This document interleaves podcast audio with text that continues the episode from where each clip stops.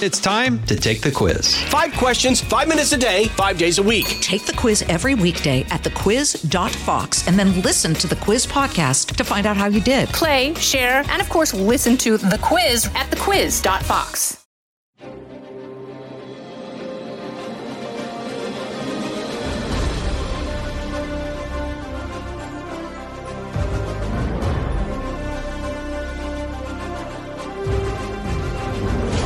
Fox News Podcast presents Bret Baier's All Star Panel. America's got to be in the lead if you want to deal with these threats. We're going to lead. The mourning is over, the Shiva is done.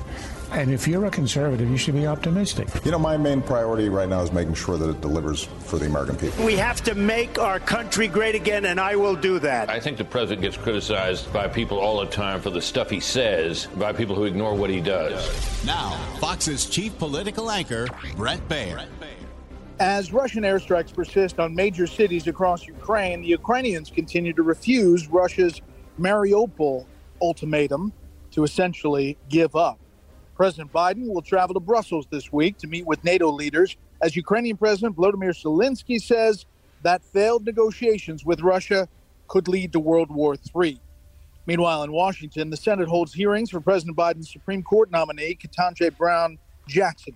For this and more, we turn to our panel this week Democratic strategist, syndicated talk radio host Leslie Marshall, founding editor at Washington Free Beacon, and AEI resident fellow Matthew Continetti, and Fox News chief congressional correspondent Chad Pergram. Chad, let me start with you. It seems like uh, Judge Ketanji Brown Jackson is in for a smooth ride here, even though questioning on her judicial philosophy will obviously be pointed by Republicans, but nothing like we've seen in past years.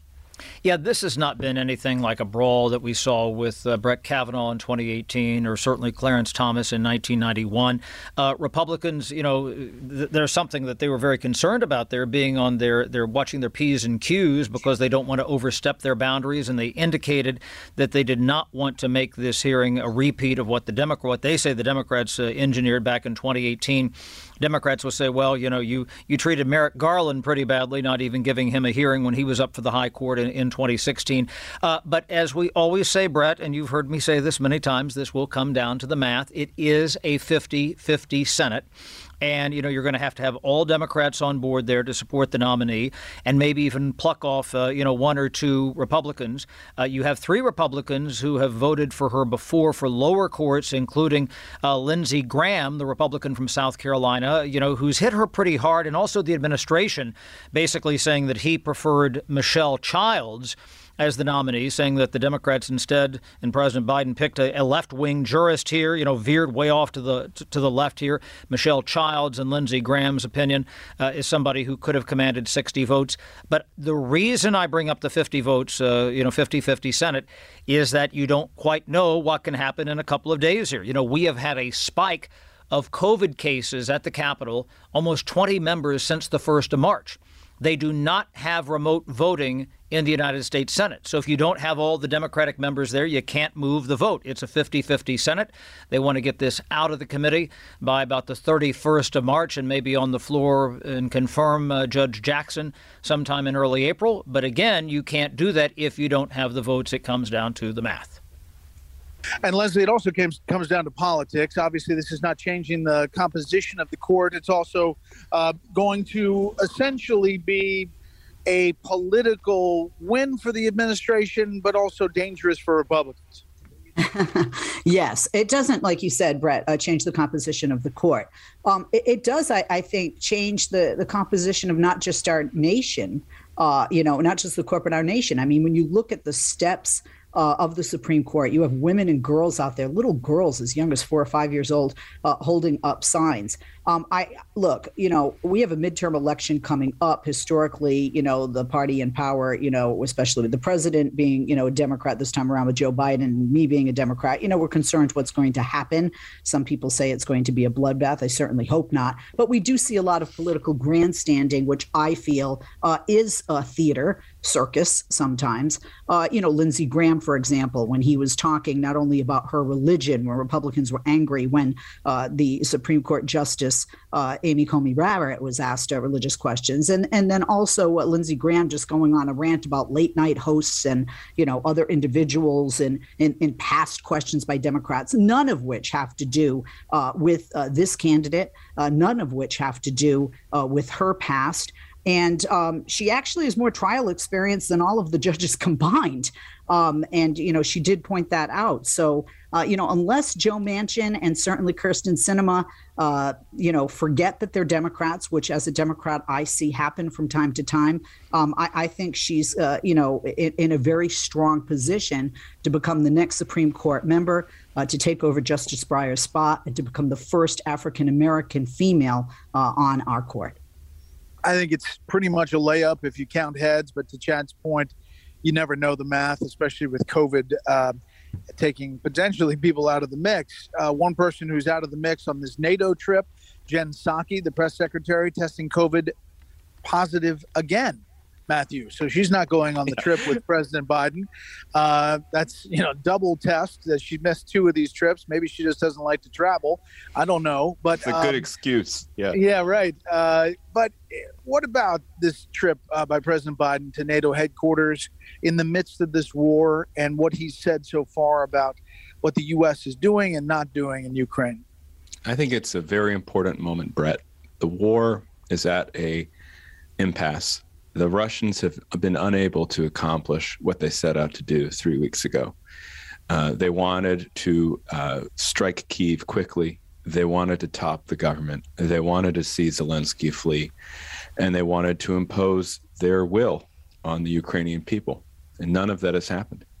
Yes, the Russians are slowly advancing, but emphasis on slow. And so I think the alliance, the Western alliance, has reached a critical moment where they have to decide what more are they going to do. And I think the worst outcome would be pressure from NATO and the European Union on Zelensky to reach some sort of settlement that leaves Russian troops in place in Ukrainian territory. But I hope that what Biden is going to say to our allies is that this is the moment to do more. This is the moment to give the Ukrainians everything they need, not only to arrest the, the Russian advance, which they've already done, but to begin to turn the tide and to really inflict a defeat on Vladimir Putin. Chad, I've had a number of bipartisan interviews on this issue uh, together, you know, uh, ranking members and chairs uh, together talking about Ukraine. There seems to be a lot of bipartisan unity broadly on the issue, um, not a lot of separation, maybe some nuance. Is that fair to say about Capitol Hill on this issue?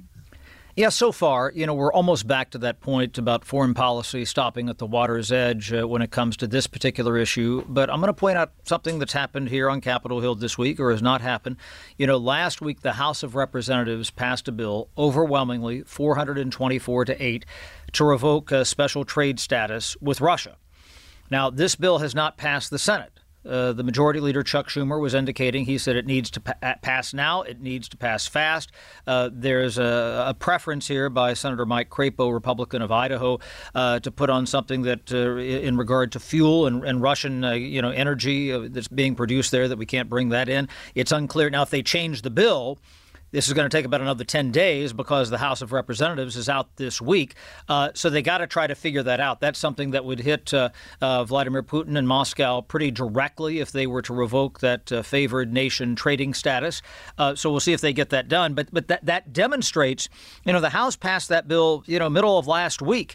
You know, here we are almost at the middle of this week and they still haven't moved. So, you know, th- there was a press conference yesterday.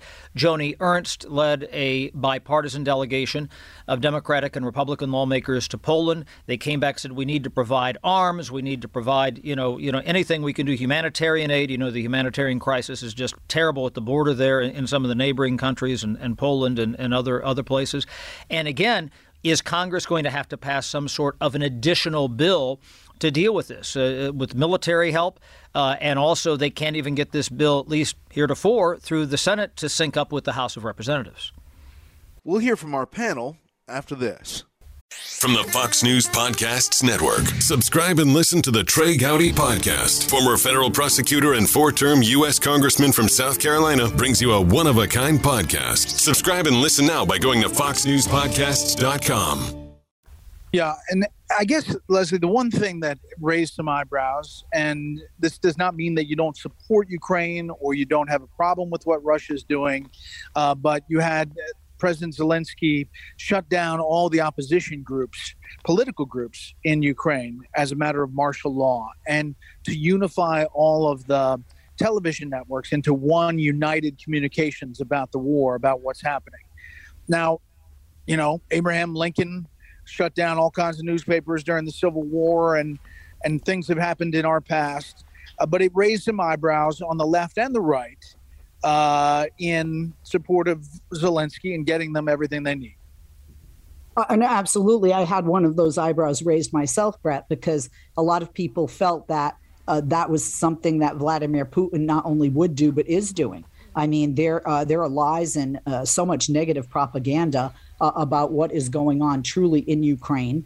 Uh, how how you know th- there's information out there that the Russians are defending themselves and that the Russians aren't uh, setting fires or attacking uh, the civilians, but the Ukrainians are doing this, and the Russians are there to help, and the Russians are literally putting out fires, um, and and so that does you know certainly make anyone uncomfortable, and I think that's why you see a, that eyebrow raising both on the left and the right, because that's something that you would not expect from President Zelensky, um, especially you know when he's asking the rest of the world help us with our freedom, help us with our democracy, um, you know against somebody like Vladimir Putin who's trying to control uh, not just countries and, and borders and and people around him, but the minds uh, of the people uh, within Russia. And and you know, and I I think that's you know very dangerous. One of the things that makes the United States great, the greatest, and sets us apart is that we do have that freedom uh, to criticize our government. We do have that freedom via our First Amendment constitutional right uh, to speak freely. And and and I, you know, look, I understand, you know, misinformation, disinformation, harmful information. We've seen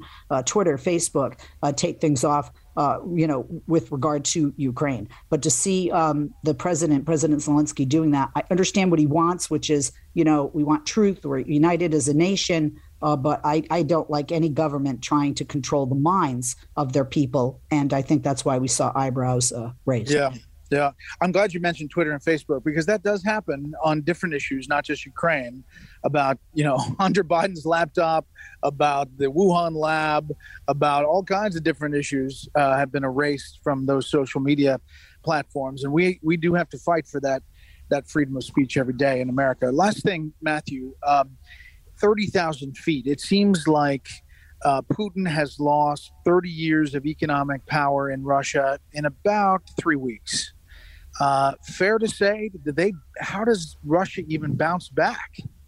It'll be very hard, but uh, it has China as an ally, and I think that's one of the unknown, no, uh, the known unknowns, as the late Donald Rumsfeld would say. Bret, we don't know how China is going to respond We've had the Russian request for assistance. We've had Xi Jinping and Vladimir Putin sign this unity document prior to the invasion.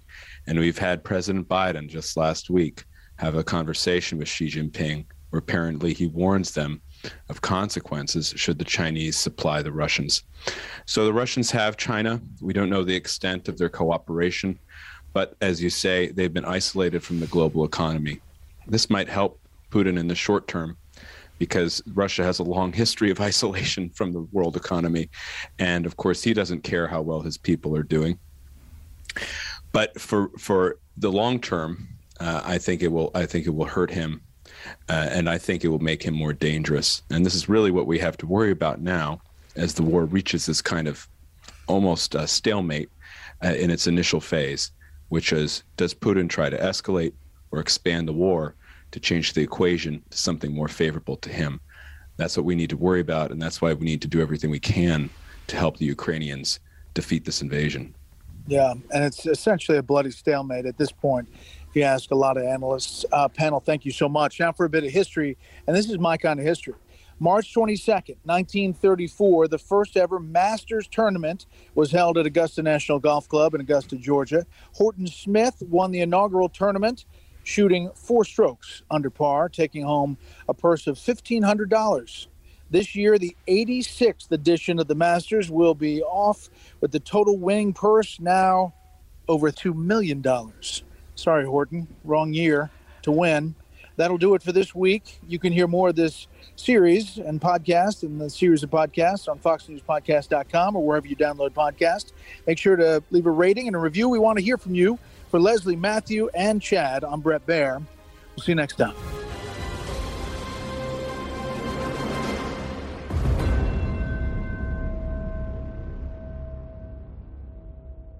Hey, it's Clay Travis. Join me for Outkick the Show as we dive deep into a mix of topics. New episodes available Monday to Friday on your favorite podcast platform and watch directly on outkick.com forward slash watch.